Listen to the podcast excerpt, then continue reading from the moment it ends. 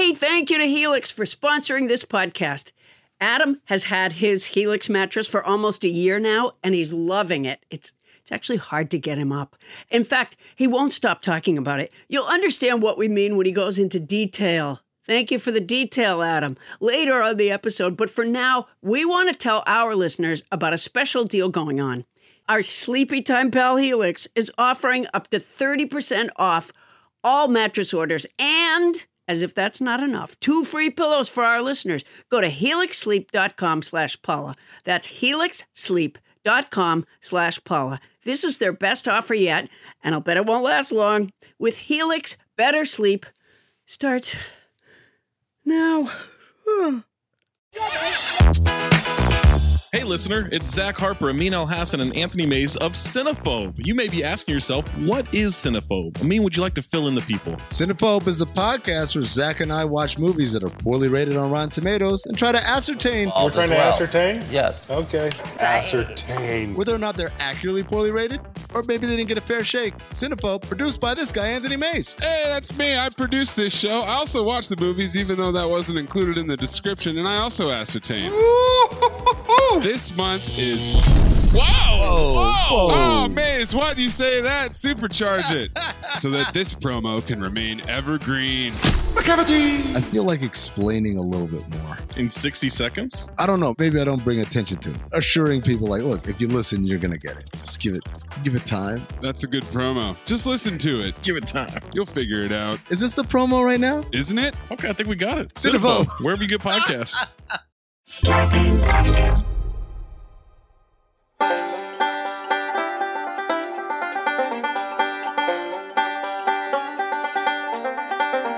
Coming to you live from our houses in Los Angeles, California, it's Nobody Listens to Paula Poundstone, your comedy field guide to life. Tonight, the dictionary, words, a gallimimery of delights, and so useful these days.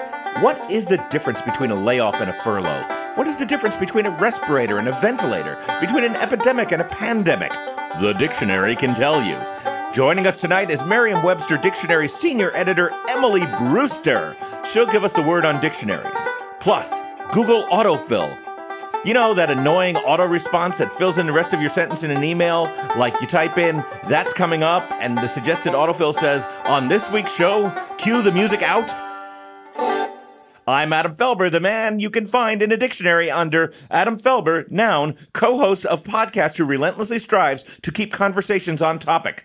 To Felber is to steer a discussion back on the fucking tracks. And now, here's the woman the dictionary defines as Paula Poundstone, noun, podcast co-host who revels in free association. To Poundstone is to respond to a question about American tax policy by making a balloon animal. Please welcome the synonym for conversational chaos, Paula Poundstone!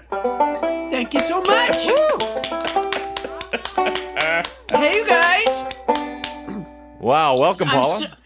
Uh, well, uh, thank you. I'm so glad we could all make the technology work so that we could each be... I'm in my bedroom slash office that has no bed. Okay. And uh, Adam, where are you? I'm in uh, Valley Village, California, in my bedroom as well, although I've been told that my voice has been sounding a little boomy lately on these uh, remote podcasts, so I'm trying not to boom tonight. All right. Good luck. Good luck with that. Uh, right. Bonnie, I assume... You're in an R V. Uh. I'm actually in my bedroom, away from, what'd you call them last week? Pop and Crinkle? Oh, no, uh, Crackle and Pop, your dogs. Oh, Crackle and Pop. I'm on my bed, and I've got a cup of coffee standing by. Okay, now that's oh, actually a detail nice. we didn't need, but it's good to know. Um, and Tony. Tony Anita Hull, where are you? Tony, what you... Tony's on a cruise ship all by herself. Wearing a Peplos on the Lido deck. Are you in a Peplos on the Lido deck, Tony? Oh, yes, I am. It's beautiful outside. Are you outside? No, I'm I'm at my desk in my kitchen area in my studio apartment in Sherman Oaks. Oh, no, wait a minute. If you have a studio apartment, then the kitchen area is the same as your office, is it not? It is the same. Yeah. You just retitle it depending on what you're using it for, but you're in your all-purpose space. Absolutely. Uh, Well, I'll tell you, I've been staying busy. You well, know, before we get we... to that, Paula, I want to say a big welcome to tonight's house band, banjo picker Harry Orlove. Oh, oh fantastic. I mean, Thank our you, nobodies Harry. have really been stepping up for us in this uh, in these dark times, providing music, you know, sight unseen from remote locations. One of our uh, nobodies um, just gave me heart surgery. Really? Uh, just here here at my house. Uh, that, se- that seems risky. No, it was so kind. I was having trouble with the ticker. And, of course, okay. it, you know, hospitals can be dicey now uh, with so the virus and all. So who was this, who was this nobody? Uh, just a guy named Greg. He just came over. Uh, he yeah, had- Paula, even even nowadays, I would get your heart surgeon's last name. You know what? It was so intense. Uh, I probably he probably did tell me, but I've okay. forgotten. Right. I just remember yelling, "Greg, Greg!" I remember that. uh, but he all just, right, all right. He just he didn't have like a blade of any sort. He just had really long nails. Okay. And, uh, wow, that sounds really unsafe. Just no, he just poked him in there and did okay. you know fix the ticker. I mean, I feel fantastic. Really? You know, yeah, the irony about all this horror we're going through is I, I'm in the best shape of my life. I mean, I came through a, a heart surgery from a guy that, uh, you know, just a, a, a nobody. Uh, yeah. And I, I recovered in, I don't know, two days maybe, two days. Um, Paula, when we say heart surgery, do we mean like Greg with his nails literally opened up your chest? Yeah. That just seems yeah. really unsafe. And if he was using nails, that means he wasn't using gloves. No, he wasn't using gloves. I'll tell you. Uh, no, he washed his hands. I watched him. I sang "Happy Birthday" while he washed his hands. It, he couldn't have been cleaner. And uh, and then it turned out there was just some the way he described it. And I'm gonna you know fuck up the Latin, but he said there was a lot of shit in there that was mixed up. Wow. And. Uh, Yeah, that just, doesn't sound at all. But so while good. I've been recovering at him, I've been playing Monopoly uh, okay. with myself, and uh, oh, I've won. I've won like three out of four games. who, who, who won the game that you didn't? Uh, it was a draw. It was a draw. Oh, I mean, okay. there was one where both of us were so pissed. It was very, very competitive. Um, uh, I'm sure it was. You know, all right. Speaking of competitive, you know what I hate, Adam? You know what I absolutely hate? What is, is that, Paula? When, when, I've been t- when I'm typing uh, an email. Right. No, I think it's when you're replying. That's what it is. When okay. you're replying and Google tells you. Okay, so you're talking about what, Gmail here. Yeah. Okay. Gmail, right, exactly. And it gives you a response. Oh, you know what I'm talking about? Is it yes, auto yes. response? You, or... you, yeah. In fact, it gives you like three options usually at the bottom of the screen when you uh, receive an email. And I hate that too. I Why? Like, I couldn't think to write my own answer. I mean, it's just so no, lame-o. I hear, I hear you. Not, on, not only do I hate it, you know what I hate the most about it, Paula? I hate that um, often one of its suggested responses is exactly right. Well, there are times when I was going to give that response, but I'll tell right. you something. I have changed my response so that I wasn't giving. Me too. Me too. Why give that thing the satisfaction, right?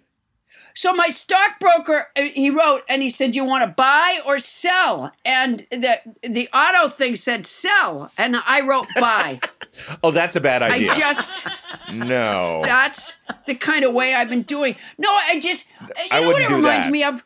What? I don't like I don't like someone to give me an answer. And you know what it reminds me of? I'm going to say something. I'm just going to say it. I don't care who it hurts. Okay. When I was in the sixth grade, uh, wow. there was this really genius kid, uh, and her name was Jackie Toll. And this kid was like a devout Christian and a very, very serious person and an excellent student. And a couple okay. of times we were we were taking a spelling test. Right. And Jackie Toll assumed I didn't know the answer. And so really, out of what was a kindness in her heart, she sort of ooched her paper over a little bit near me. And no one in a million years would have ever guessed that she would do such a thing. Right. But she ooched her paper so that I could see her answer, because wow. she was assuming, by the way, that right. I didn't know the answer. Well, correctly, I'm guessing. No, cor- cor- no, no. And this is my point. And do you know that when she did that, despite the fact that I already knew the answer, I would leave it blank. Because really? A, I didn't want to I didn't want to put Jackie Toll at risk. I certainly didn't ask her to do that. And C, I just I I don't want any handouts. Okay. E- except for the stimulus money from the government. I want that. I want that as well too. Um, and yeah. I, who who knows when we're going to get that? Uh, before we get too far, Adam, I just want to remind everyone that we do have the hundredth caller contest. We're continuing oh, we our hundredth contest, so keep the calls coming, you guys. Our hundredth caller will receive any appliance at Roger okay. Federer's appliance store, free. Not his store, and it, it is. It's Roger Federer. It's called Federer. Uh, No, it's Roger Federer. It's I've seen Federer. him over there, Adam. Okay, I've seen no, him. I've talked to him. I, that's how my dog. That's how my god, my dog got the job as the ball dog at Wimbledon. Is I've because watched, Roger. F- I've watched tennis matches far across the world featuring Roger Federer, and he's and he can't be there and in North Hollywood at the same time.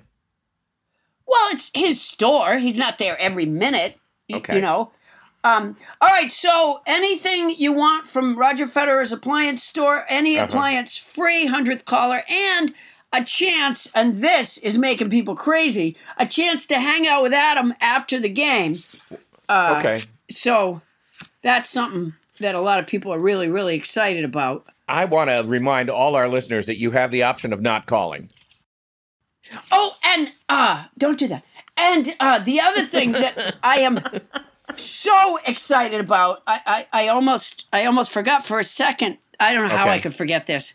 Okay. I have, Adam, an auction item for today. Oh, we're uh, auctioning enough, off another item. Yeah, we are. Uh, it It is so exciting. It's killing me, not just to hold on to it. Um, well, after what we auctioned off two shows ago, which was uh, uh, that Chisholm Trail mix, right? Yes, it was a trail mix from the Chisholm Trail that was owned by uh, Shirley Chisholm. From, it was from right. the Shirley Chisholm Trail. Okay. Um, well, so this is also really exciting, and also um, belonged to a, an inspirational person in our history. Um, it is a lint ball. A lint it's, ball. Yeah, it's oval shaped. It's about, I don't know, maybe, uh, I don't know, three inches around. It's about, if it's shaped sort of like an egg, it's about uh, four inches tall and about three inches wide. Uh, okay. It's a big, fluffy lint ball. And I want to thank the United Food and Commercial Workers Union Local three twenty-four website for teaching me about the person this valuable lint ball belonged to.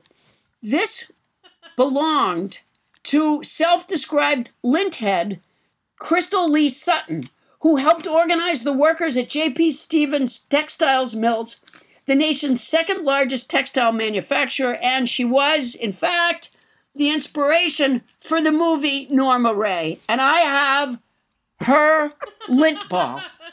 Okay. Uh, um, so many, so many know, questions popped to mind about that, but... Uh, You can't bid. A, if that was your question, you can't no, bid. You're no, too, I, I don't want to bid. Conflict, a conflict of interest. Sure. Uh, she was very, very proud, Linthead. And, uh, oh, my God, wait a minute. Wait a minute. I can't believe it. There's already somebody who apparently knows the value of of um, Crystal Lee Sutton's lint ball. Uh, J. Scott Cromie, a nobody, fantastic.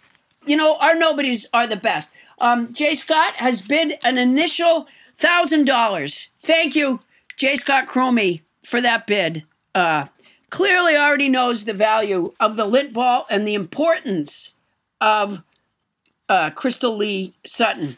Yeah, I, that's, I don't That's think, fantastic. I mean, to my knowledge, linthead was a was a derogatory term used to describe people who worked in textile mills. Not, it didn't mean they actually collected lint. Well, she has lint, uh, I think, from her job. Okay. Uh, she brought some home, I guess. Uh-huh. I, I mean, I can't speak to what her motivations were for doing it, but it was okay. something that she held dear. All right. And uh, and I have it, and I okay. and I and I have it now. Okay. Uh, Paula. Yeah. Do you have a vocabulary word today? I do, Adam. I okay. do have a word. All right. I just um, have to what find is it? it. I have a word, Adam. Paula, I picture you covered head to toe in Post-it notes right now. Oh, my God. There's a lot of confusion going on in my room. Well, you know, I'll tell you, um, I mentioned to you that I've been spending a lot of the uh, time at home training my dog, Mo, and she's taken on a lot of my office assistant work, and I'll tell you. Right, because Wendell's too busy uh, making pussy pillows. Wendell is sealed off. I, I can't have contact with Wendell. I can't, you know, because we don't... Because we don't know who has what, so he's totally sealed off. Um, okay. But I do have a word, Adam. All right. It's cataplexy. Cataplexy? It's a noun. I don't know that one. It's a noun.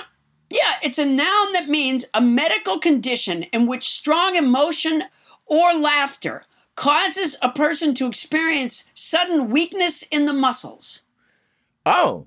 So you, it, it's when you're literally weak with laughter or another emotion. Now... It says it's a medical condition, so I I was thinking it's like when you get weak with laughter. Okay. But I'm not certain um, if it's something beyond that. Okay. You know, if there's like normal, it's sort of, you know, a little rubbery with laughter, and cataplexy is something beyond that. I'm not certain. But here, I'll use it in a sentence. Uh, don't make me laugh. My cataplexy will kick in. Huh. Don't you think... Don't you? Th- I think we'll be using that word a lot. Don't you think? Uh, Will we? Uh, Raggedy yeah. Ann used to say it to Raggedy Andy. Uh, in what venue? Well, anytime they had an emotion. Oh, because they're rag dolls. Yeah, because ne- oh. Exactly.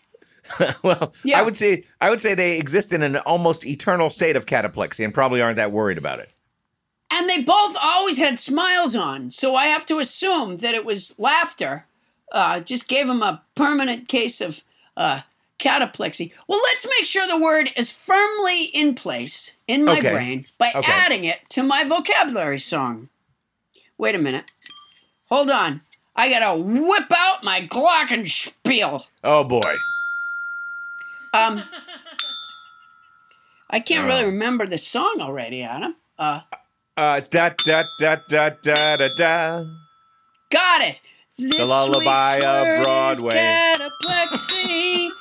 Did you get that? The lullaby of Broadway. Fuck you! It's not the lullaby of Broadway.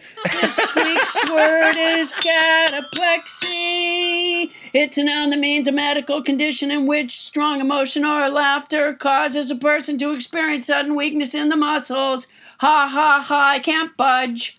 Last week's word was lacuna. It's a noun that means gap or... The week before that, the word was tautology. It's a noun that means saying the same thing over again in different words. Considered a fault of style. See you soon in a little while. Going back before that, we had temerity. It's a noun that means rash or presumptuous daring. And not long ago, the word was aplomb. It's a noun that means calm self-confidence. Will I ever have that? Not a chance. Let's never forget gallimaufry. It's a noun that means confused jumble or medley of things. Hodgepodge. Who's podge? Hodgepodge. Adam doesn't think my song is replicable. Replicable. Replicable, replicable, but I do, I do, I do, I do, I do. Wait, that's not the right note. I do, I do, I do, I do. Oh my God! I don't know why every, every wow. nobody wouldn't want to be the musician on this show with that kind of quality. Yeah, and yet every nobody doesn't necessarily want to be the musician on this show. And, yes, they and do. Even when we got together in person back in the old days before the plague, uh, very few, in fact, none of our musicians really were able to play along with your intensely replicable song. You know what? It's it's a high level. Of, yeah. yeah. I, you know, we've had we've had, you know, plenty of professional musicians, and you're right. None of them could really hang with my song. That's that's exactly right. And and don't feel bad about that. You house bands, you've been fantastic. And if I if I outstrip you a little bit in the area of music, that is nothing to be ashamed of. yeah. I, yeah. So, uh, you know, try to keep your egos in check, musicians who play it up. Nobody listens to Ball of Poundstone. Uh, you just haven't Absolutely nothing there. to be yeah. ashamed of. Nothing to be ashamed of. You know, um, coming up, lyricist Ira Gershwin wrote, "If I'm a guy who doesn't seem so merry, it's just because I'm so misunderstood. When I was young, I ate a dictionary, and that did not do me a bit of good. For I've observed so many words and phrases, they drive me dizzy when I want to speak. I start explaining, but each person gazes as if I spoke in Latin or in Greek." Well, she didn't need a dictionary, but she edits one. Merriam-Webster Dictionary Senior Editor Emily Brewster is coming up when we return on Nobody Listens to Paula Poundstone.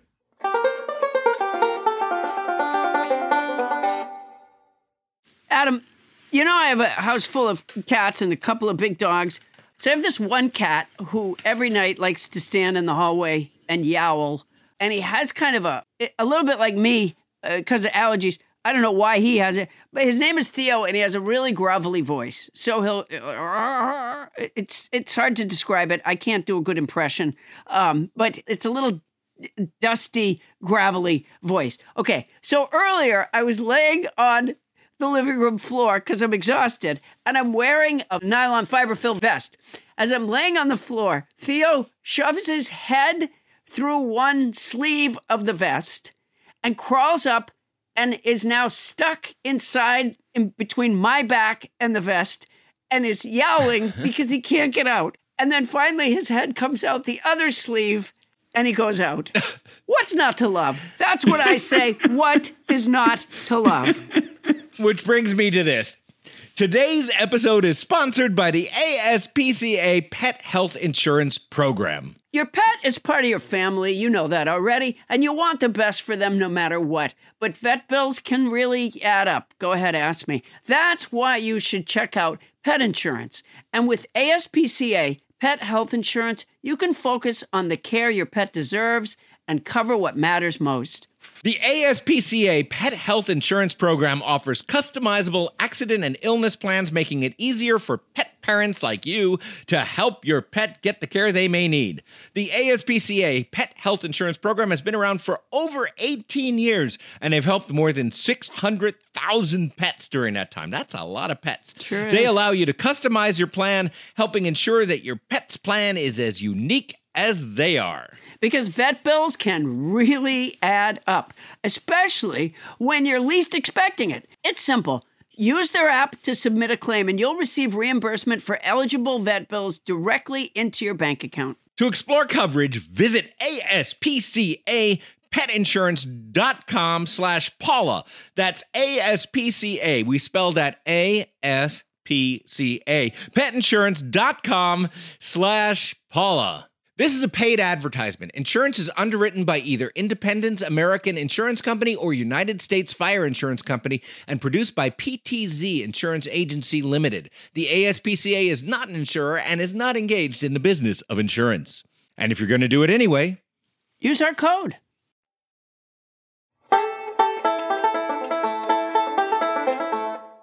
On this day in unremarkable history, Galileo said, "My neck hurts."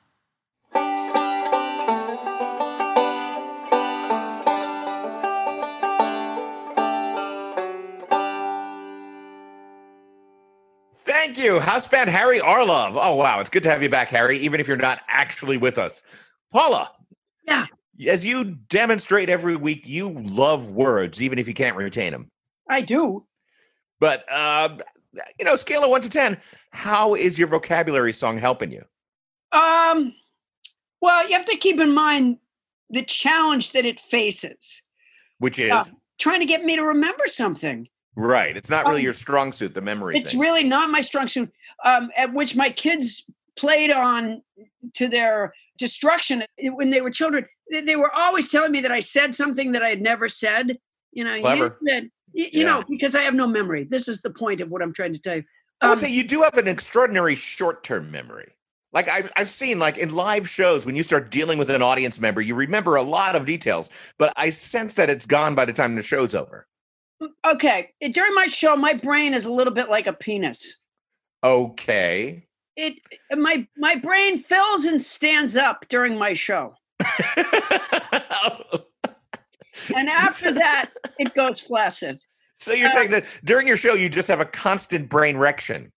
That's exactly correct. But after that. Okay. But you know what? I am so excited about our guest. I was thinking, like, and I love all of our guests, no disrespect intended, but, you know, if we were to have on, like, Julie Andrews, right. I might get as excited as I am to have. Well, then let's just, let's just get to her. Let's do it. Because you love your dictionary. I do. And right here, via the magic of Zoom, we have the woman who helped write the dictionary. Emily Brewster is a lexicographer who has worked on the definitions for such common and complicated words as uh and love.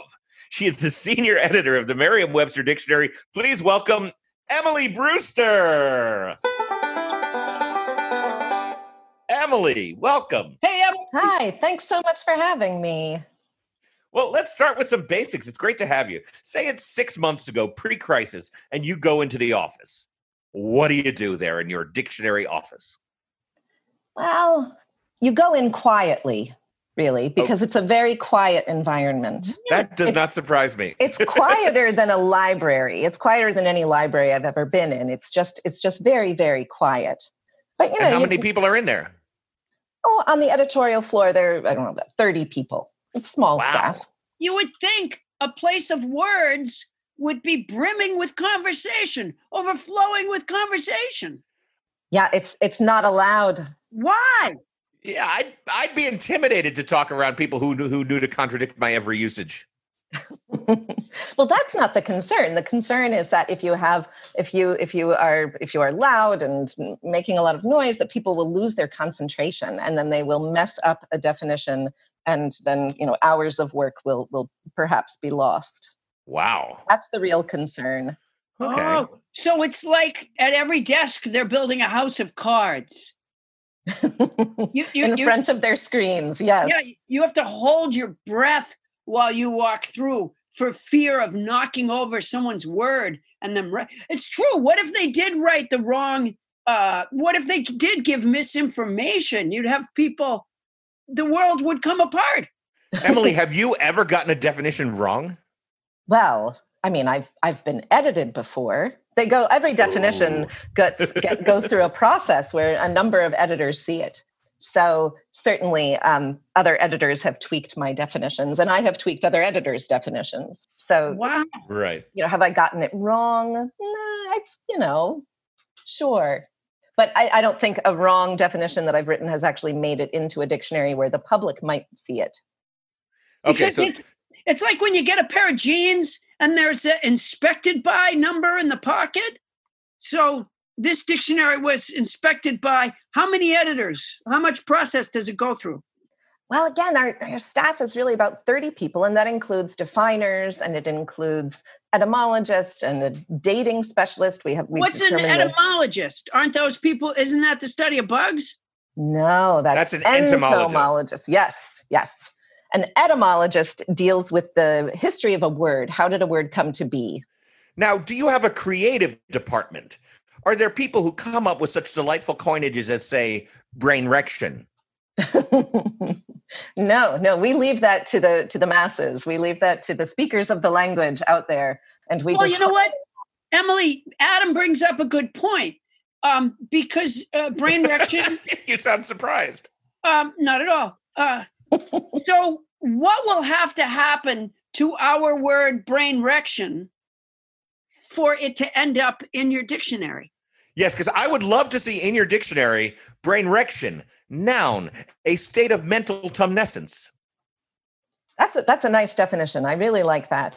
And, you know, the fact is that you, the fact that, that this word was coined in the presence of a lexicographer, and there are not really that many. So that's kind of a rare thing anyway. That that really does do some some help. It offers it some some kind of oh, some kind of early. Oh, yeah, we got but, the inside track. All right. So there's so there's nepotism involved. Well, no, I mean, the, the, the word brainrection is going to languish forever unless it makes it into published, edited text. So it really needs to, you know, like make it into the New York Times or Newsweek, you know, better have it be both of them, really. So the New York Times or Newsweek, or that's the only way they get that brainrection can be a word? No, but those would be important. And any kind of, you know, if it if it appears in, in um, you know, Good Housekeeping, that would also help. It does. There's no one source that it needs to appear in to qualify for entry, but we have to have significant evidence of it in use in a wide variety of sources over an oh. extended period of time. I just see. So are nobodies, therefore, and there are thousands of them. Now, you guys have your marching orders. Use brainrection as often as possible. Exactly. Um, yes. Emily, I don't know if you're a gambling one. What do you think the odds are of brainrection ever being used in Good Housekeeping magazine? ah, well, you know, I, I, I can make, no, I know nothing about their editorial policies, so I can only make a prediction about what, you know, what are the chances of brainrection appearing at merriam webster dot com in our actual dictionary. And I would say that they are somewhat limited. Limit. We'll take that as a challenge. We will, Emily. That's exactly right. I hope you realize, Emily, that we've almost found Thomas Coyne. Um, all right. Here's another question for you. So are there rules for writing the dictionary? Like when you first went there, did somebody tell you the, show you the ropes? What are the rules? Oh, yes. Yes. To me, a lexicographer, you, you have to know how to do lexicography, which is the writing and editing of dictionaries. And there's no, there's, there's no educational institution that really teaches you that, because you only need about fifty people in the whole country to do the job. So oh. um, it, it just, you have to do all the job in-house. So, so a dictionary science major would be completely useless at most colleges because there just aren't any jobs out there. That is true. Yes. Okay. But there are lots of other majors that are very useful. Actually, any kind of background is helpful if you want to be a lexicographer, because there are science terms to define, there are economics terms to define, you know, there really any field can can be beneficial. And you really have to have kind of a, a passion for language and a feel for the language. That's really what you need. And then beyond that, you just need to be able to spend hours and hours thinking about the meaning of a particular word while the world just kind of withers around you and you just sit in solitude thinking about what this word means. So that can be, you know, not not everybody can can can survive that, really. So how do you decide what words go in? It's this thing about they've been used in some sort of edited written piece uh, many times over a period of time. Is that correct? Yes, and those criteria are intentionally vague. Basically, what we're looking to to to determine is whether the word is really established in the language. We don't want to put a word in that is only used by, you know, two people on a podcast, for example, not to, mm-hmm. to find a point on it. But wow, ouch! But, I want to point out that three people on a podcast have now used that word, and we're just getting started. Oh, yeah. I wasn't counting myself. Yeah, that's, that's a good point. You know, it is. A, it, I, I am. I'm. I'm warming to the word. I really am. You know what? You don't have to. It's grown exponentially already. Um, um, so, why don't all general use dictionaries just carry the same words? I, I find I can look something up and find it in one dictionary and not find it in another, and they're both fat. They're both fat? The dictionaries. Not the word, because the word fat is in virtually every dictionary. I'm not saying I looked it up in a student pocket dictionary and it wasn't there, and yet no. It was in a big dictionary. I'm saying two dictionaries that look like they both should have everything in there, and one has it and one doesn't. Why? I think there are really two possibilities for why two dictionaries would not have the same words. One is that they uh, the dictionaries have different uh, criteria for what word qualifies for entry. And then the other is just that one dictionary is is maybe doing a better job than the other. Aha. Whoa. Now, do you ever leave a word out of your dictionary just to spite those snobs over at the O E D? No, no, no. Are and actually, sure? I should say that the, the the dictionary world is so small that it's really very collegial. Like we we lexicographers from all the different dictionaries, we know one another. It's it's it's really a pretty. It's not. Yeah, but not you couldn't help getting girl. in this thing about doing a better job, right there. Wait, well, me and Paula heard that. Well, I, but I think it it really is um, more often a matter of criteria for entry, really. The O E D is an enormous dictionary. You know, the print edition is twenty volumes long. That's yeah. Oxford English Dictionary for people yes. out there that are like me. Sorry, the Oxford English Dictionary, and it's um, it's correct. It aims to enter all the words that really have been used in the history of the language. And Merriam-Webster's dictionaries really don't try to do that job. Mm-hmm. We um, right. and our our unabridged dictionary does something kind of in between what our Merriam-Webster dot com dictionary. Which is very much like the print collegiate dictionary. Um, right. Our unabridged dictionary is kind of a halfway point between those. It covers a lot of, you know, most of the vocabulary that's in the Oxford English Dictionary. Um, is yours the one that has the drawings in it, the line drawings? We have lots of drawings. Oh, because I was one time looking up a word and I stumbled across another word, which is my favorite way to discover a word. Um, so I was looking up something and I saw a picture that appeared to be me. And I looked I looked more carefully at it, and it was an illustration, sadly, of the word dewlap. Oh. Which, which I used to think was called a waddle, but that's only in fowl. It's... uh. In humans, it's a dewlap. In humans, it's a dewlap. And let me tell you, my picture is in that dictionary. I I have a regrettable dewlap. Emily, why would you put a picture of Paula there? That's just kind of insulting. Honestly, it's cruel. Um, I, I'm I'm not the illustrations editor. I'm sorry. You know, they could have done it without a face and without my name underneath it. Um, now, that's a pity. I read the dictionary a fair amount, and half the words in my dictionary are names of plants, and I find they just get in the way. I skip over them. They're they're really Latin-y, and I don't mean like dandelion or black-eyed Susie. I mean Lepidus, Fertigenge. Uh, they're technical terms. Why are so many plant technical terms hogging space in my dictionary as opposed to any other subject? Yeah, te- Emily. What do you have to say to that? um, um, uh, what do I have to say to Why that? Why so many plants is, is I think, Paula's uh, question. Why so many plants? Well, all right. I, I don't want to. I don't want to shirk responsibility. I am an editor of a dictionary. I am actually not a science editor, so I am not the one who decides whether or not a plant name qualifies for entry. But I will say. Okay, so you did just shirk responsibility. But I stand behind every one of those plant names that are in our dictionary. Right. Damn it.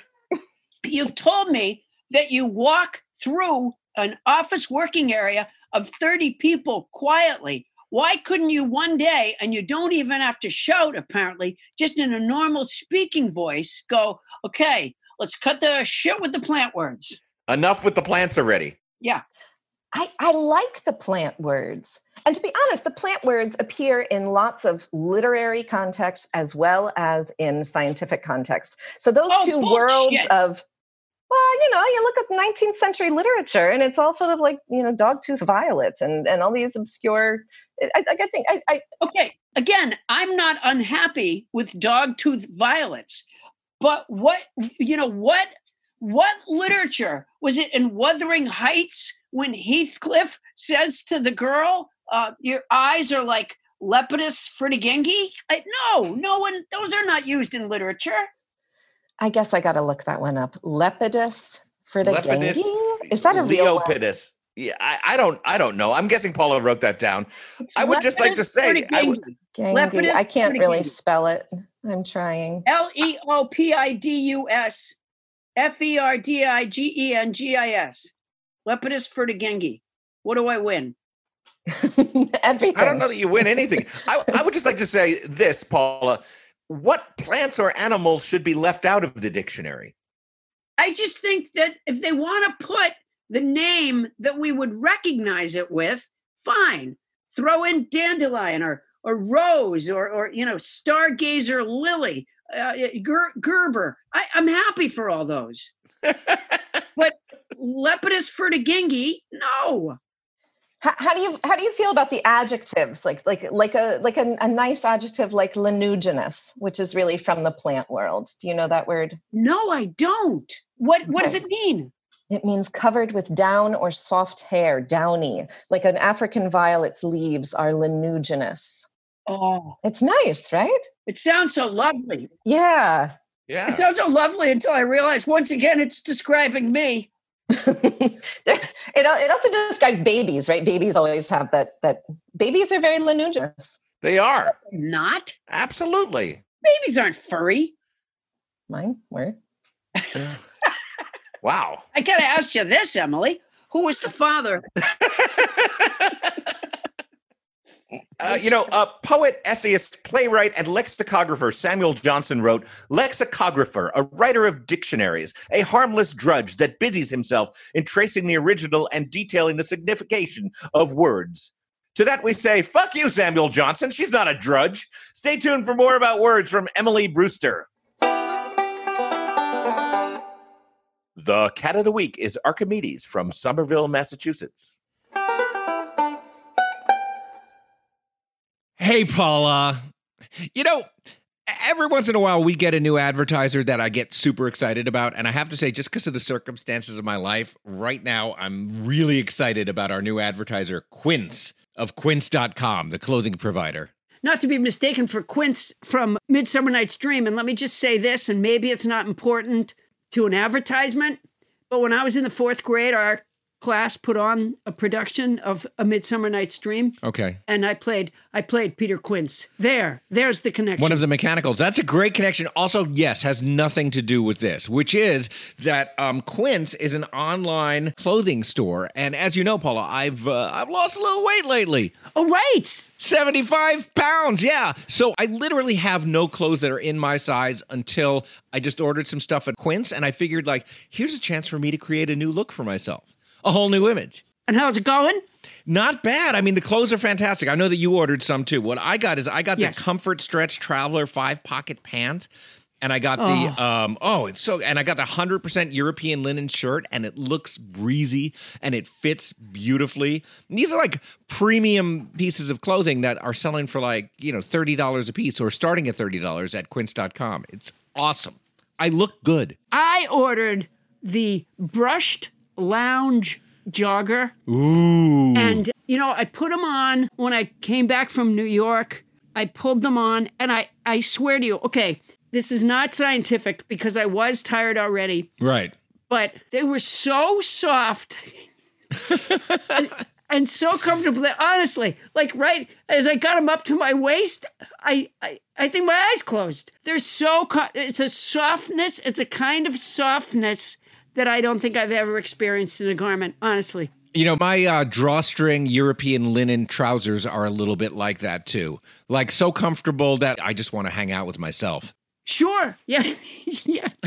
And they're European. Keep that in mind. They're oh, European. They are so European. And you can get those kind of, you can get washable silk tops. You can get uh, fourteen karat gold jewelry and like all these accessories. Quince sells a lineup of timeless pieces that keep their customers looking effortlessly chic year after year. I'm not certain that I look chic, but certainly if I did, it's not going to take a lot of effort.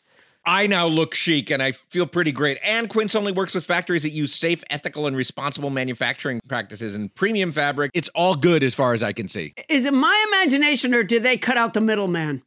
They cut out the middleman, Paula Poundstone. I love it when they cut out the middleman. That's the thing. They cut out the middleman. That's fantastic. So be like me and Paula. Get warm weather ready with Quince. Go to quince dot com slash nobody for free shipping on your order and a three hundred sixty-five day returns. That's Q-U-I-N-C-E dot com slash nobody to get free shipping and three hundred sixty-five day returns. Quince dot com slash nobody. And honestly, I look fantastic.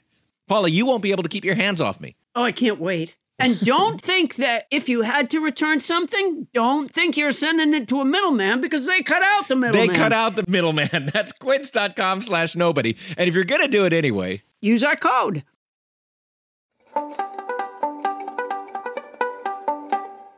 We're back with lexicographer Emily Brewster, the one and only sole author of the Merriam-Webster Dictionary. uh, please no. Don't no, make no, me no, do no. it by myself. It's a giant room of thirty people, but they're so quiet they'll never object. Emily, we, we were talking about how strong your vocabulary is as a result of your work. Um, how often do you say the word thingy? I like the word thingy. I, you know, there's also like thingamabob, and there are oh, yeah. variations on that, but there's nothing wrong with a word for just an imprecise, I can't think of it kind of a word. I, you know, I'm so glad to hear you say that, because it used to make my father mad when I said thingy. Oh, people get so mad about so many things. Yeah, I think I think when I used the word thingy, it was such a submission that I didn't know stuff, that my father, who was a very brilliant man, it made him angry, I think, you know, wondering how I got that way. Um, uh, I think oh. I think he felt I was somehow an extension of him, and this upset him, whatever the word for that is. Um, so you clearly do know a lot of words, right? Is it just sort of, uh, do you seek to know a lot of words, or just in the course of your work, like two or three stick? Like my biology teacher in high school, Mister Roop, Uh, he was our teacher when uh, we were doing genetics with the fruit flies. And I think when he went home at night, he had like fruit flies around his head and shit. So, uh, you know, it was just collateral, you know, unintended consequences of his work. Is that how words are for you? The words are just flying around in your head because it was all in a day's work? Um, I wish I could actually remember all the words. Um, even that I define. I can define a word and then not actually remember what it means. So many of them stick, and um, but I don't. I, and I, I am one of the one of the editors of the Word of the Day. I'm a you know group, a team of of people who make the Word of the Day happen, and I've been doing that for many years. So I've learned a lot of those words. But I you know I think memorizing words that don't have a lot of use, that are not apt to pop up frequently in one's daily life, that's hard. Yeah, definitely. Um, let me ask you this. I have a very popular vocabulary song that I use to remember words I learned. And even so, only a small percentage of words uh, do end up sticking in my head. Um, do you, do you ever consider, however, using the vocabulary song? I, I, I am familiar with the vocabulary song, and I, I don't feel like it would work for me. uh, yeah, because it doesn't work for anybody. That's not true, Adam. So, Emily, what about that vocabulary song? It doesn't help you. Why not? Uh, well, it doesn't rhyme. You know, like rhyming is is a special. I mean, sometimes there are some rhymes, yes. Yes. But it's not. It's not reliably rhymey. Right. Emily, yeah. I wish I had a thesaurus right now to think of another phrase to say to you, but I'm going to go with "fuck you." No.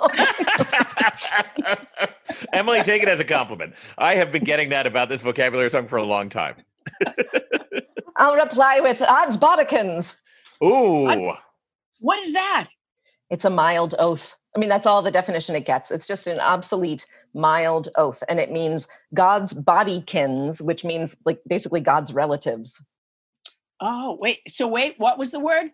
Odds bodikins. Odds bodikins? Odds bodikins? Yep.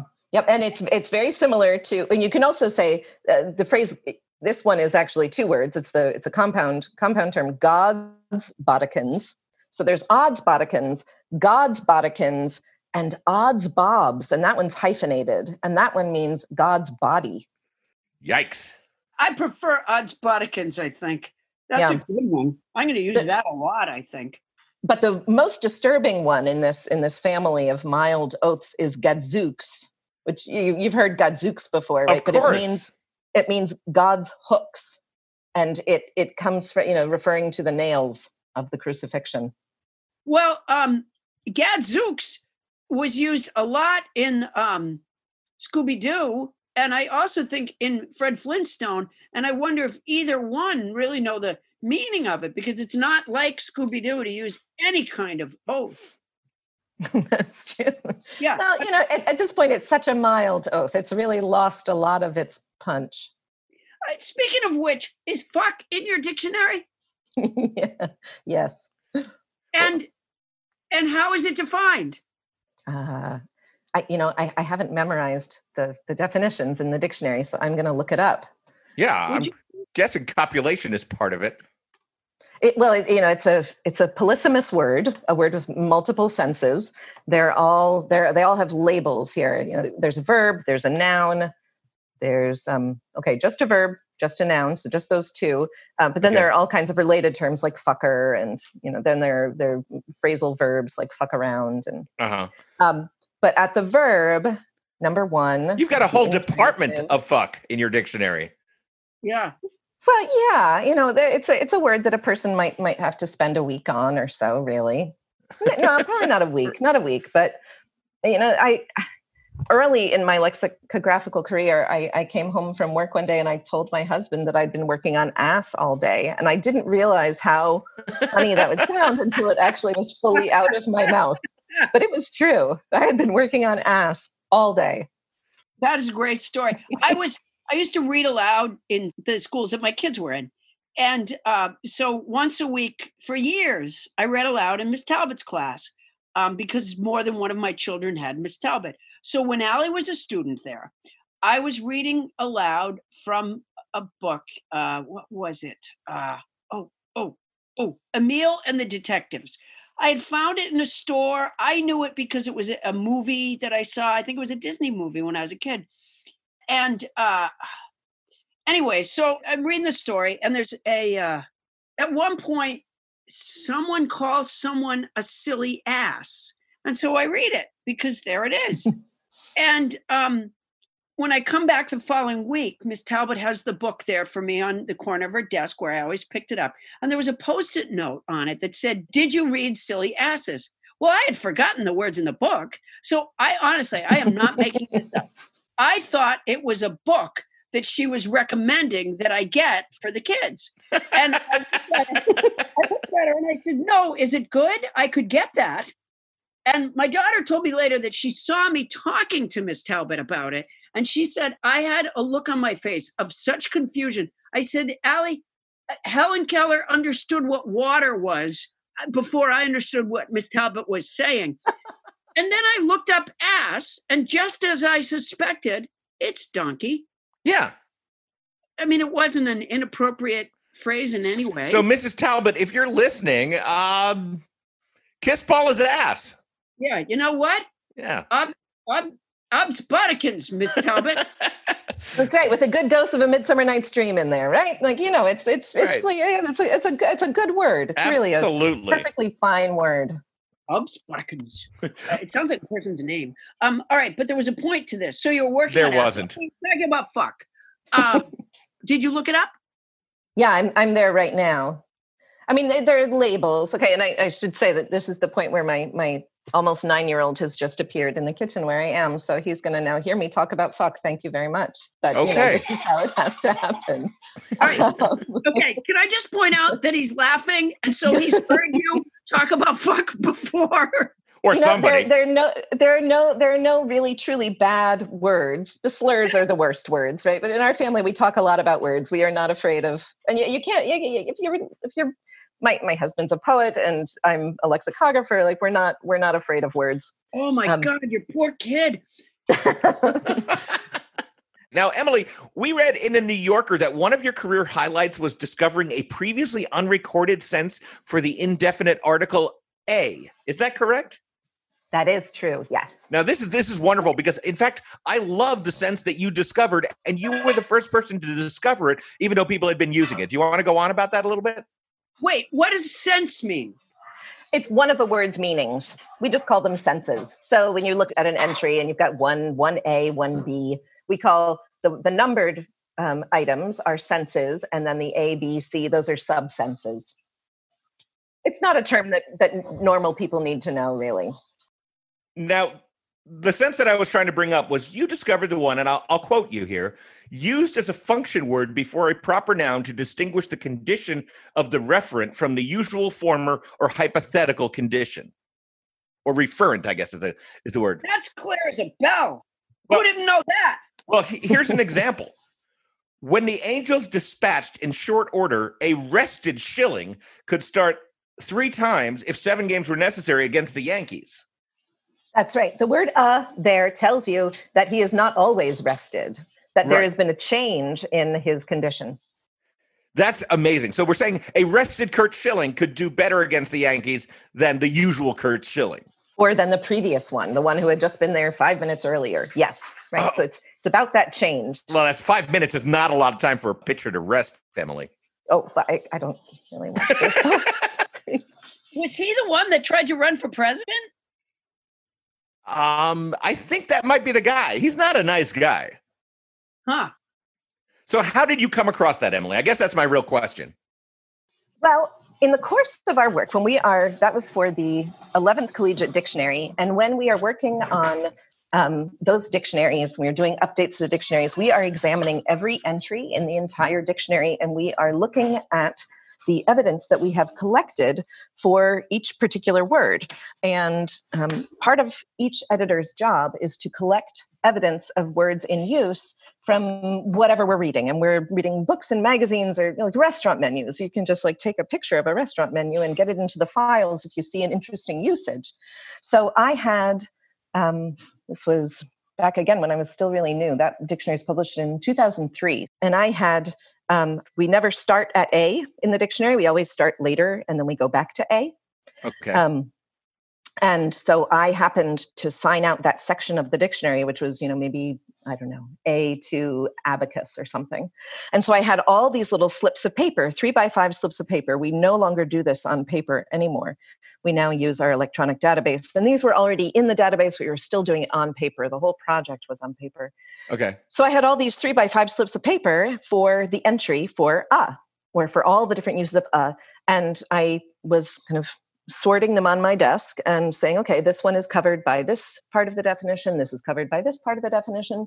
And I ended up with a few slips for this use that I was very familiar with that was really not actually covered by any of the definitions.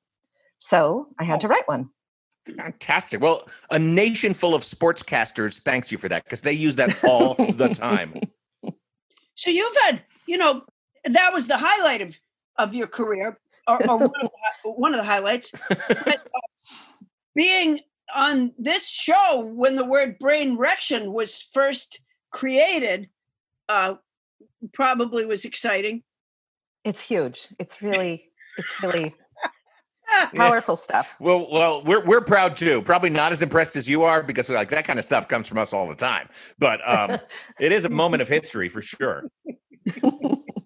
I should clearly just hang out with you more often so I can witness the birth of these, these fabulous words. Oh, yeah.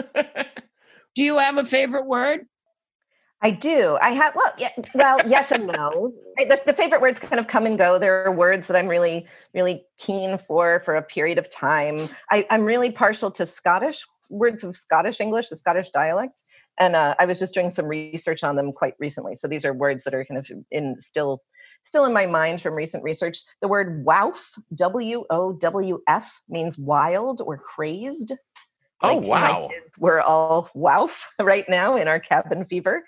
And another one that also feels like I, it's just a very useful word right now is peenge, which means to complain or grumble, P E E N G E. And that's Scottish too. Yes, that's also Scottish English. Also, uh, plaid. Plaid. Scottish. Well, that's a, a good word. It's a, you mean like a tartan, yeah, like a Scottish thing. And uh, I'm sure, Emily, that you very much enjoy the word Lorna Doone. It's a cookie? Is that right? Yeah. Yes. Well, I like peenge. It sounds dirty. are, you, are you are you trying to bring up that that that? Brainrection word again? Brain re- no, brainrection, I feel like that's already entered the lexicon. That's a popular classic already. But I think there might be an alternate definition of peenge, which is like a special kind of pajama that you wear exclusively on your genitals. Oh, boy. Well, you know, I mean, you, if you if you want to do that, you can do it. Just, just you know, good luck, because getting a meaning like that to really become established is gonna is gonna that's a hard job right there. Emily, do you ever get pissed at a word and take it out? No, no, but no, no. Uh huh. Yeah, I can tell there's a little defensiveness in the way you said yeah, that. We're getting to the part of the interview where, where you're just going to grill them, right, Paula? I don't think Emily deserves this kind of treatment. Well, there's like, you know, I mean, the words in some ways they're that would go against really the the the oath of a lexicographer. Yeah, to just remove a word because you're angry at it. Like, you know, I I, I don't love the word chillax, and I've, I've I've actually become more accustomed to it. But there was a time when I thought this is a stupid word. Why does this word belong in the dictionary? But there it is. It like stuck around. It qualified for entry, and now chillax is in the dictionary, and it has been now for a long what time. Is chillax? Chillax. I kind of agree it's with a blending you. Of chill and relax. I thought it was stupid at first, and there are lots of blend words that come along, or portmanteaus, people like to call them, that I think like, ah, oh, that's kind of a dumb word. But you know what? I don't know. They're words like smog. I'm kind of with you on dumb. Chillax, because to my mind, chillax combines two words that already kind of mean the same thing. It's mm-hmm. a tautology in one word. Thank you, Paula. I, I agree with you, Emily. I don't like chillax. And when I think the brain rection isn't even in the dictionary and chillax gets to be in there, it just steams me. Yeah, it ain't right. It just ain't right. Um, well, thank you, Emily Brewster, for helping define for us how dictionaries work. And now we're going to take that information and run it through the old Pouncedinator, which is a word that does, belongs in your dictionary as well. Paula? Harry, if I can get a little background music, I'll tell you what my takeaways are. Perfect. This was so fascinating. I would love to do this job. There are only about fifty lexicographers in the country, and they know each other. Emily says there is a collegial feeling among the rival dictionaries. They even have a softball league, and the smack talk is practically unintelligible to any outsiders. You rimsibiblius! Use your layer at the back of your eyeball containing cells that are sensitive to light and from which impulses are sent to the brain. I was safe! In what sense? Based on good reason or evidence and not likely to be wrong? No! Protected from danger or risk! I'll knock you into that bunch of Lepidus Fitigengi! Fuck you! Fuck you! Odds bodikins! Emily Brewster is the senior editor of the Merriam-Webster Dictionary. Thank you for being on our show, Emily. We love you. You were great, Emily. Thanks so much. We'll be back with more Nobody Listens to Paula Poundstone after this. Hey, Paula, it's been almost a year now since I got my Helix mattress. And as you remember, there was some drama surrounding Helix mattresses. Because oh, when oh Helix gosh. first sponsored us, Bonnie took the mattress. And yeah. she's been loving it. But finally, I got my chance to get a Helix mattress. And I sleep so well. I mean, the family bed is where we all gather. We watch movies in, in our room occasionally. And everybody just piles on it. And it it's comfy. And yet when one person hops on, the other half of the mattress doesn't fly up. I'm a fan. Well, you know, Adam, everybody is unique and everyone sleeps differently. That's why Helix has several different mattress models to choose from, each designed for specific sleep positions and feel preferences. Models with memory foam layers to provide optimal pressure relief if you sleep on your side. Models with a more responsive foam to cradle your body for essential support in stomach and back sleeping positions.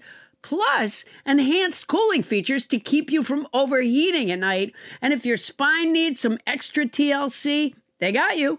Every Helix mattress has a hybrid design combining individually wrapped steel coils in the base with premium foam layers on top. It is the perfect combination of comfort and support.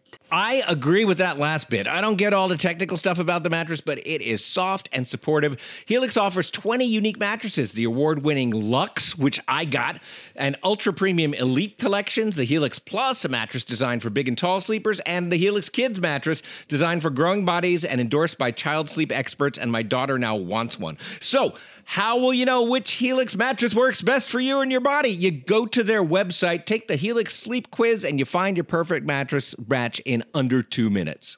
You know, when you said you can't follow all the technical stuff, it's really not that technical. You know, uh, no matter what way you sleep, they have a mattress that will support and comfort you. How hard is that? Uh, you know, when you say it that way, it seems a lot simpler. I take it back. That's my boner. And your personalized mattress is shipped straight to your door, free of charge. And Helix knows there's no better way to test out a new mattress than by sleeping on it in your own home.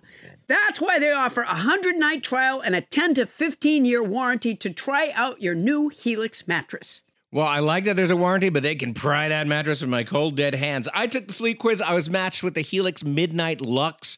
I got the Luxe, and I love it. It is such an upgrade from my old mattress. You know, I think Bonnie got the Midnight Luxe. She did. Too. Yeah. You're not here. Don't want to take Adam's word for it? Well, you got Bonnie's word. Helix has been awarded the number one mattress picked by G Q and Wired magazine. It's even recommended by multiple leading chiropractors and doctors of sleep medicine as a go-to solution for improving your sleep. Your sleepy time pal Helix is offering up to thirty percent off all mattress orders and two free pillows for our listeners. That's a lot, and it's already not that expensive a mattress. Go to helix sleep dot com slash Paula. That's helix sleep dot com slash Paula. This is their best offer yet. It's fantastic. It won't last long. With Helix, better sleep starts now. Well, not right now. And if you're going to get it anyway, use our code.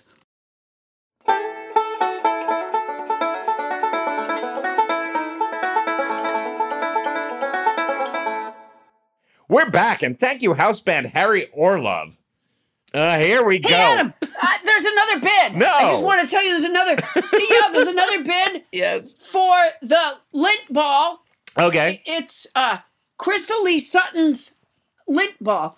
Um, Jeff Bezos. What? One of the Jeff Bezos is bidding uh-huh. on the on the lint ball. What is what he? Uh, according to Bloomberg Billionaires Index, Jeff Bezos is the only one of the world's five richest people that hasn't lost money. Yeah. Uh, uh, over over all of this, uh, he has bid two thousand five hundred dollars. Uh, thank you, Jeff Bezos. Okay. I, I guess.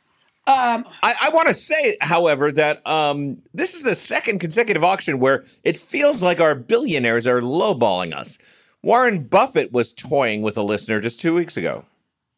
Well, uh, maybe that's part of... They got rich in two ways. Uh, in the case of Jeff Bezos, off the backs of workers. Right. Uh, I suppose in some ways the same for Warren Buffett. Um, wow, that's really not going to make them friendly to your auction if you're going to slag them like that. Well, I mean, my point being that they are also, I guess, wise with money. And, oh, okay. And so... You know, they're not just tossing it around, but this is not just any lint ball. Uh, this is a very important lint ball.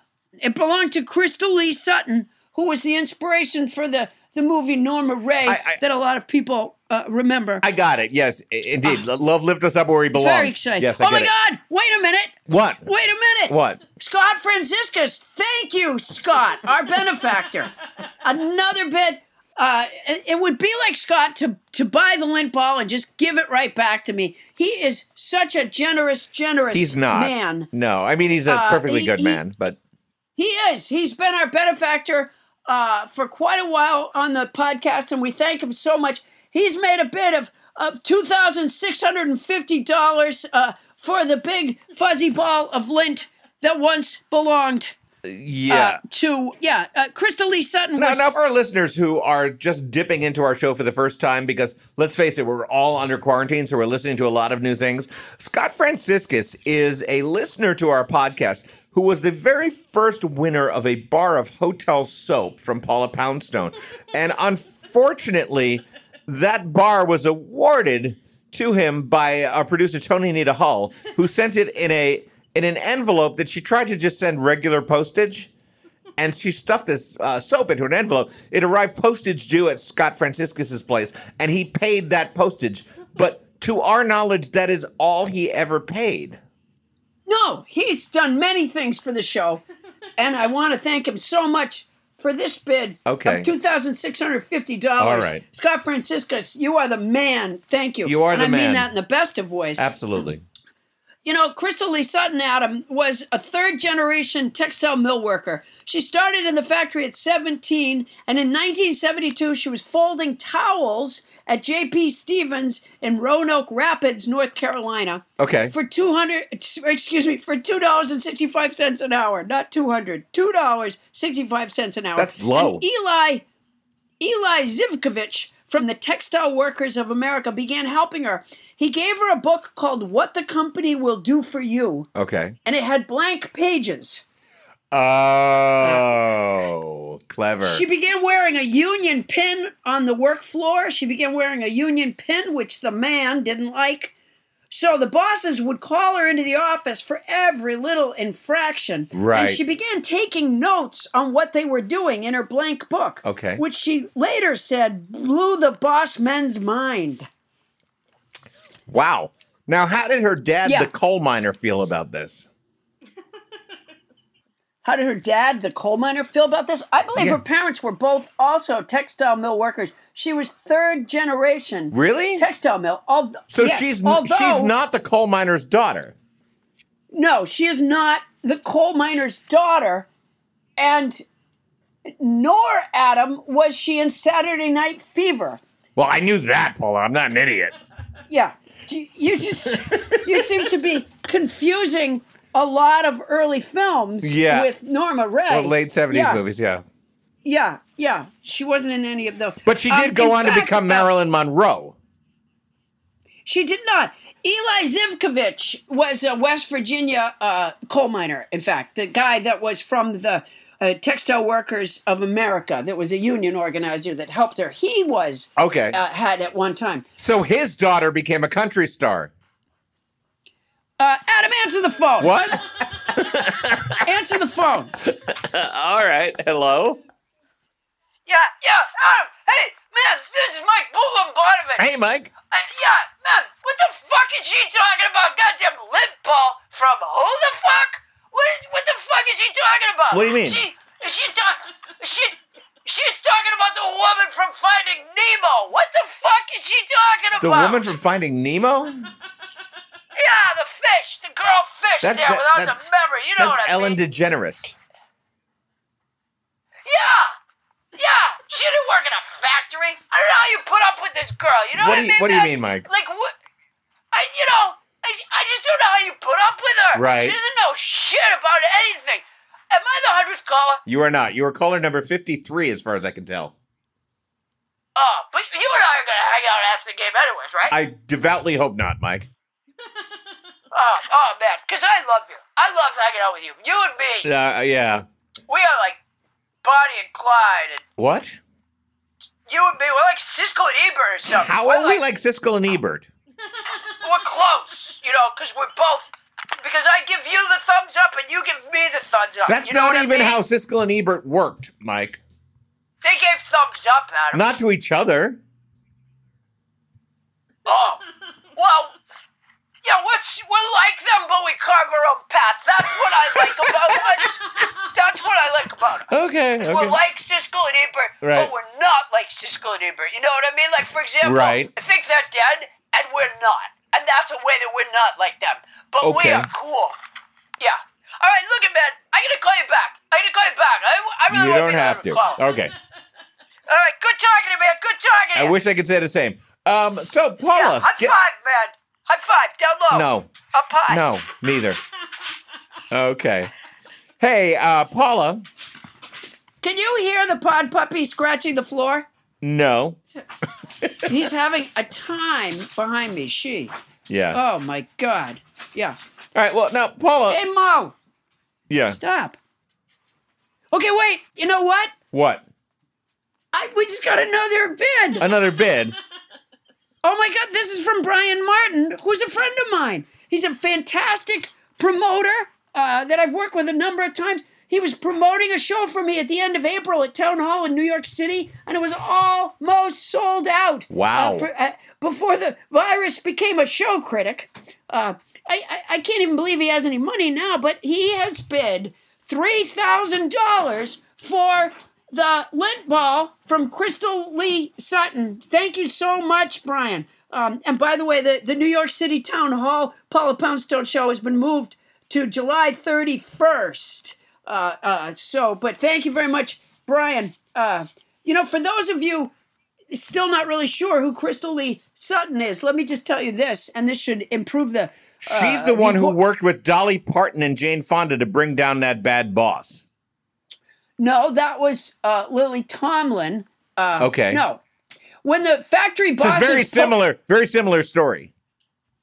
No, quite different. When the factory bosses posted an anti-union letter on the wall stirring racial mistrust by claiming the union would be run by black workers, Crystal oh. Lee Sutton began copying the letter down on a piece of paper. The bosses told her to stop, so she slipped the paper into her bra, and they fired her instantly. She then went back to her workstation to gather her things and asked a friend for a marker. She grabbed a piece of wasteboard and wrote the word union in big letters, climbed up on a table and held the sign up for all the workers to see, and the workers began to shut the machine down until the factory sat silent and workers held their fingers up in a V to show their solidarity, at which point the boss called the police and they arrived, arrested, and then carried courageous, fighting linthead Crystal Lee Sutton kicking and screaming from the factory. That is the person who owned this lint ball, ladies and gentlemen. That's wait, who so, that is. Wait, so it wasn't Richard Gere who carried her out? No, absolutely not. Wait a minute. That's why we just got another bid, another uh, Jeff Bezos. Why? Jeff Bezos wants a symbol of worker solidarity. Unless it's just to vacuum it up, I have no idea. But he has made six, just Jeff Bezos has made six billion dollars in the last three months. The guy is so full of money right now. Amazon pays very small percentage in taxes, so he can afford this four thousand dollars that he just uh, bid. I guess, thank you, Jeff Bezos, I guess. Okay. Uh, uh, we've auctioned off some really cool stuff, but this right. is really... I mean, those bids just keep keep coming in. It's fantastic. Yeah, this, Thank this you. Lint, this lint ball is really activating our our listeners, yes. Yeah. I mean, I'm not surprised. I knew when I got it that it was very, very, very special. Adam, answer the phone. Really? Yeah. Answer the phone. Hello? Uh, Adam? Yes? Adam? Adam? Uh, am I the hundredth caller? You are not. Your caller number fifty, I'm going to go with four. Oh, Tony Anita Hull, is, is, is she caller number fifty-four or fifty-three? fifty-four. fifty-four. Welcome. I knew it. I knew it. I knew it. Adam, Adam, Adam. Yes? It is I. It is I, Cher, Eva. I know, I, Cher. Welcome. I. You're at home. We're all at home, Cher, Eva. That's, that's not psychic. That's I not psychic. It. That's where we all are. I knew it. No, I did. And wait a minute, wait a minute, wait a minute. This, uh, are you, you have been using recipe box dot com. Yes. How would you I know that, it. Cher? I knew it. I knew it's it. Actually, you know, Adam, it's actually not recipe box dot com. It's an app called RecipeBox, and I've been talking about it on my Twitter feed. Adam, you were born to a woman. Am I, am I? uh, you know is what? That... I would, I would love to confirm that, Cher, but I was too young to remember it. Yeah. And you know, I, I have been giving you such fantastic readings, uh, out of yes. for free. You uh, lived yeah. on lo- long, long, long. This is freely available information, Cher, Eva. Long Island. You lived on Long Island. Yes. yes. I knew it. I knew it. No, no, I no. Cher, Eva, there is a difference between using your psychic powers and using Google, and I suspect you of using the latter. Uh, no, I don't use Google. Adam, uh, I'd like I'd like you to sponsor me. I, I've given you some Wait, great what? readings. I, I'd like you to... Uh, talk about my the work that I have done for you, and and the peace of mind that I have brought you, uh, and the understanding. And I've told you a lot about what you can expect. Are you life. asking me to advertise for you on my podcast? Yes. No. Just straight up no. I knew it. I knew it. You know, Adam, it's my pet reading that I'm really proud of. Yes. Your dog right now. Your yes. dog, uh, l- l- l- Luna. I've told you her name. Yes, I knew it. I knew it. Um, your dog is uh, inside. I don't. I, I. I. I honestly don't know. I, Probably your not. Dog, your dog is inside. Do you see what I'm saying? You didn't know where your dog was, and I was able to tell you. See, this is just one of the ways that I have served you, and that was. I, I, I'm How does so that happy serve be, me? I'm so How happy does that to serve be me at service. all? You know, if I could just have for my website, if I could just have this audio clip of me Here, doing that. You know what? You know what, Cher Eva. Cher Eva, I will give you yeah. a quote for your website. Do you want a quote for your website? No, I want that. I want. Here you go. I don't. I don't. I don't. No, no. I here you go. That. I'm going to give you one. Here it comes. Get ready. If you have a recording device, recorded. Here we go. Here's Adam Felber saying, "Cher Eva, she can tell you whether your pet is inside or not." There you go. Enjoy. Adam? Yes? Luna is crying out right now. She's not inside, crying out. And no, you're no, not she's hearing not. It. Adam, has Luna been scratching her left ear? No. When she scratches her left ear, Adam, it's because she wants you to sponsor me. Mm. Okay. Well, that's good to know. All right. I, I'm going to call back, Adam, because I'm hoping to be the hundredth caller. All right. Well, thank you, Cher Eva. Uh, Paula. I knew it. I knew it. No, Cher Eva, Adam. hang up. Hang up. Hang up, Cher Eva, for God's sakes. Adam, are you still there? Yes. I knew it. I knew it. All right, Adam. Yes. I'm going to hang up now. Adam? Paula? Adam, are you still there? Is it still Cher Eva? I knew it. I knew it. All right, I'm just hanging up. Just hang up the phone. Or I'm not bye. sponsoring you. Okay, bye. Oh, my God. Paula, did Boy, you hear that? Re- Adam, she really wants you to sponsor her, man. And she knew all about... That was uncanny what she knew about your life and your dog. Was it? Yeah. I got to say something. I was over there one night, and your dog was scratching her left ear. I just... Something I noticed. That means Luna really wants you to sponsor, because that's what it I, means. Uh, you know, speaking of hotel soap, producer Tony Anita Hull still has an assortment of Kit Kat bars from Japan. Now, Paula, to remind She's you... She's living off those during the crisis. Right. The, now, the purveyors of these bars, the importers, O M G Japan dot com, paid us one thousand dollars and sent us all these interestingly flavored Kit Kat bars from Japan. How many, Remember that? How many how many different flavors do they do they offer? They they offer twenty-five different flavors. Wow. But uh, and we were doing taste tests with them and talking about them on our show. We didn't love them a lot, but somehow when the music stopped and everybody had to sit in their chairs, Tony Anita Hull ended up with all of the Kit Kats. Yeah, that's not a surprise to me. She's a wily coyote, that one. No, she's she wily. Been, so she had been yes. saying to me from the very start, she said, you know, I wish there was a way I could keep these Kit Kats. And I said to her, I said, Tony, you know, these are really for all of us, and it's part of the show, and they sent them so we could taste test them. And then she said, no, I wish there was a way that everyone would have to stay in their house, and there was no way for us to get to the studio, and I could right. have the bags. And, and then she said, if I'm not mistaken, then she said, as long as I'm importing Kit Kats from Japan, maybe I should import some virus too. Yeah, it was something like that. Something, yeah, something like that. that, she said.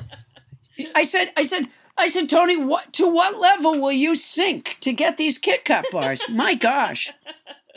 Well, no, I think we've she learned. Didn't need to, she didn't need to import anything uh, in terms of virus from Japan. She's that still we know of. On, she's still planning on going on a cruise in December. I knew you were yeah. going to say that. You know and what? Tony, are you still planning on going on that cruise?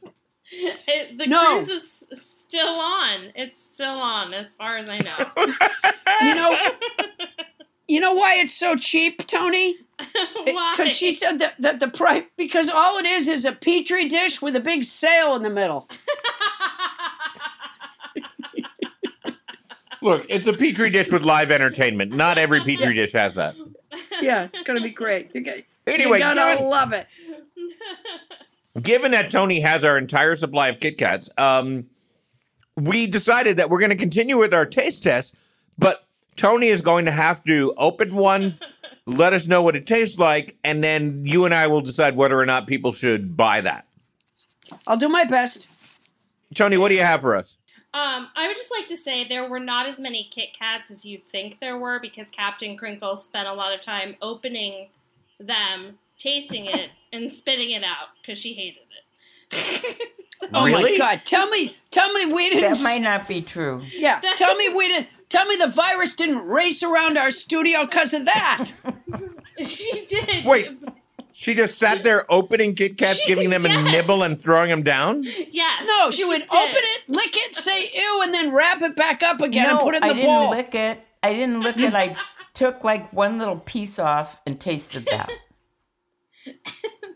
See? And then... Wait a minute. Tony Anita Hull, don't you eat that. Oh, dear don't, God. Don't, don't you eat that. Bonnie Burns licked it and put it back in the package. Don't you eat it.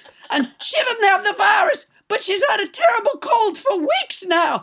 Don't, don't. Well, as if things that, couldn't get Tony. More chaotic, it's our our favorite denuded hand puppet, um, the wonderful everybody, Missus Culpepper is here. Let's hear from well, Missus Culpepper. Hello, Adam Felber. It's so it's so good to hear your voice. I wish I could see Tony Anita Hull right now. I would snatch that candy out of her hand so fast and like a lightning bug. Tony, don't eat that. Uh, un- unhealthy candy. It's been uh, uh, contaminated by, by Captain Crinkle. I do not doubt that you are correct, uh, Missus Culpepper. And welcome to the show. How are you holding up during the crisis? Well, it's been difficult because I'm here with Paula Poundstone, and she has all these animals, and her, her, her dog, the, the big one, uh, Sirius, has been chewing on a plastic bone over, over in the corner of the room so noisily I can hardly think. Well, that's uh, you but know I, what you wanted, you might be better off to shelter in your own home with your husband, Missus Culpepper. Oh, well, I'm unable to do that at this time, Madam Felber. As I, do, you, do you need I, cab fare or something? Oh no, it's not that, Adam uh, Felber. Uh, my my husband, the captain, uh, the the cap, Captain Culpepper, uh, is no longer with us. Oh, I'm so sorry. He didn't die of anything untoward, did he? Well, in fact, he did. Like maybe triotoxism garnered from Gouda cheese? It was tarotoxism, uh, uh, Adam. Uh, it was from Gouda. Yes, it was the Gouda. How, how did you know? Well, what do you, I don't know. It's just a lucky guess. Um, oh, my gosh. Or an you, unlucky you, guess. You, you must have been spending some time with Cher Eva. How you figured yeah. that out? It's oh, amazing. It was so, so clever. So nobody knows as much about food contamination as you do, Missus Culpepper. I am rather an expert on food contamination and, and personal loss, which is why I don't want to- Tony Anita Hull. Don't you? I'll tell you something. When business picks up again, and and and uh, Bonnie Burns goes back to her business of uh, owning that candy shop, Bonnie's Candy Corner, it's gonna fail. All right. Uh, you know, kids don't buy the grab bag. Don't do it. Tony, will you describe what you're about to eat, and we'll try to guess the flavor. Okay, okay. Um, I will say it does kind of smell like dirt to start with. Okay. Like dirt? Um, dirt. I know what okay. it is. Go ahead, Paul. Dirt? Yeah. It's, um, it's Scott's springtime soil mixture and, and Lipton tea. That's actually probably soil and tea. Tony, yeah, cool. Is Paula correct with soil and tea? Um, you're close, but it's not quite there. Well, taste Let it me, now and tell us what I'm you taste. taste it. Sorry, I'm chewing. Okay. That tastes like tea. Like cheese? Like tea? Tea. Tea. Um, a drink with jam and bread? Yes. It tastes like tea that sat in the cupboard too long. Okay. I didn't even, I didn't even know that could happen. And what color was it? It's brown. Okay. Like a, a light brown. The packaging's brown as well. And is there any other flavor note, top note coming to you, or is it just like dirt and tea? um, just like old. Is that a flavor? Okay, okay. Pa- Paula, you want to guess I on this change, one? I want to change my, uh, uh, okay, I think it's Armstrong's Spring Soil Mix and Celestial Seasonings Tea. Okay. And I'm going to go with matcha. Okay, so are you guys matcha ready? Tea. Yep, matcha, ready. Matcha, matcha, man. Um, hojicha. Uh, what? Which is a hojicha, which is roasted green tea that's blended into white chocolate and kneaded into the biscuits. Okay, hojicha. And how do you like it? It I, I I would not recommend it to anyone. Well, I tell you what, Tony, spit it out into the package, twist it closed again, staple it, and mail it to Bonnie. All right, we want to hear from all you nobodies. Please email us at nobody listens to Paula Bounds at gmail dot com. And speaking of hotel soap, Paula, you're not going to be on the road. So I guess the part of the job that you really hate, promoting yourself, isn't happening. My store is still open. That's true. It's right there at paula poundstone dot com, and my Butterfinger single, Not My Butterfinger, and the ringtone, thank you, Bonnie Burns, are now available for download on my new website, which is up, uh, paula poundstone dot com, as it well is. As the Pussy Pillows and my remarkably soft tri-poly blend t-shirt with a self-portrait on the left breast and a memorable quote on the back. You can find those there, too. And also, uh, if you go to my website or you go to the uh, Nobody Listens to Paula Poundstone uh, Facebook page, I believe you can also find some comedy videos to help get you through the difficult yeah, times that we are your facing. Friend Miss Nancy has been a great teacher during these times. Well, thank you very much. Miss Nancy has been doing homeschooling of her Fairbanks yeah, Elementary yeah. School very first helpful. Grade class. You can find that on the website, sure. Yeah, so it's a it's a it's an aid for the parents and for the children. And and once again, for all our listeners, if you resent that your Poundstone Pussy Pillow only comes with a memorable quote on one side and a signature on the other side, and doesn't come with a string for the grommet, you can always retrofit them through my website, and your Poundstone's Pussy Pillows will become the much less offensively named Felber's Feline Fun Bags. Absolute calumny. Um, Adam, Felber, that is not true. Not a word of that is true. Oh, no. What? You, you, it's inimical of you. It's inimical. That's what it, it is. is. Oh, Missus Culpepper, to hear you using such language is a disappointment to me. We'll be back it's with more. Nobody vit- listens to Paula Poundstone. That's what it is. What? It's, it's vituperative. What? Um, it's vituperative? It is.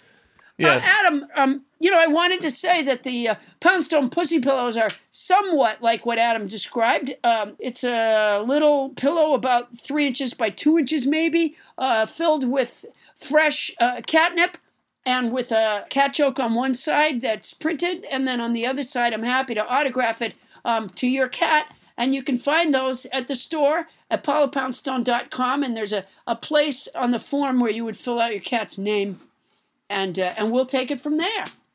We'll be back with more Nobody Listens to Paula Poundstone after this.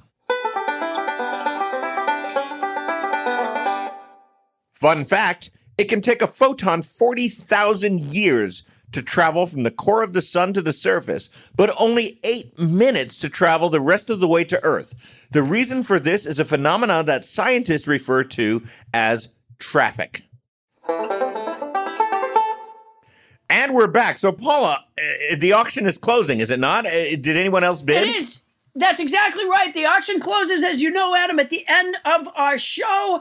and I'm waiting. I I I, I don't see three any other two. I hate, I one. Hate the, I hate it to go. Hey, wait a minute. What? Oh, my God. Scott Franciscus, the nobody listens to Paula Poundstone beloved benefactor, has claimed Jeff Bezos' clock with a blow on behalf of workers everywhere, with a winning bid for the giant lit ball once owned by union hero Crystal Lee Sutton of six thousand dollars.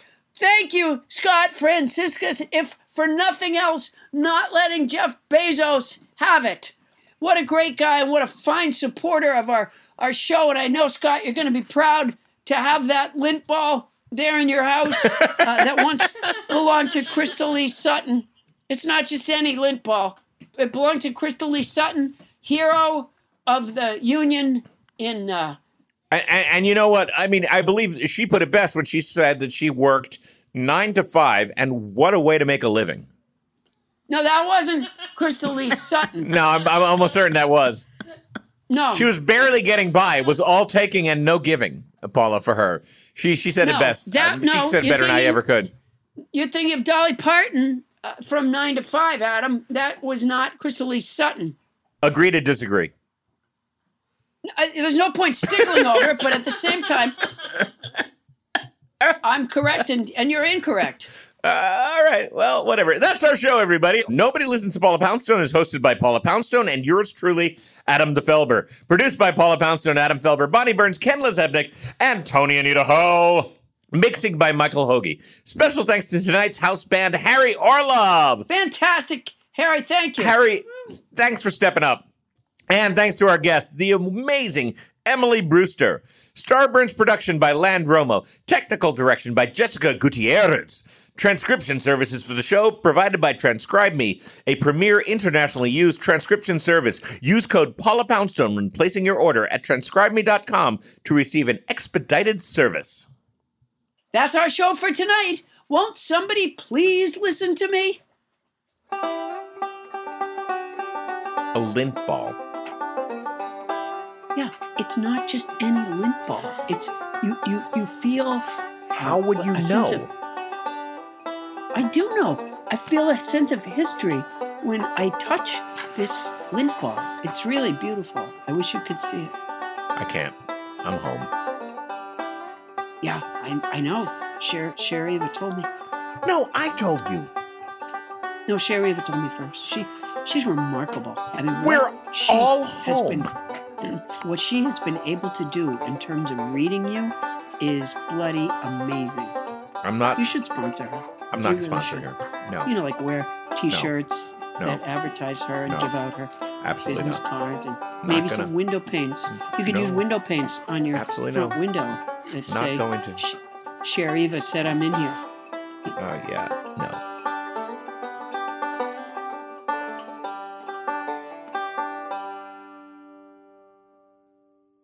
Starburns Audio, a podcast, a podcast network.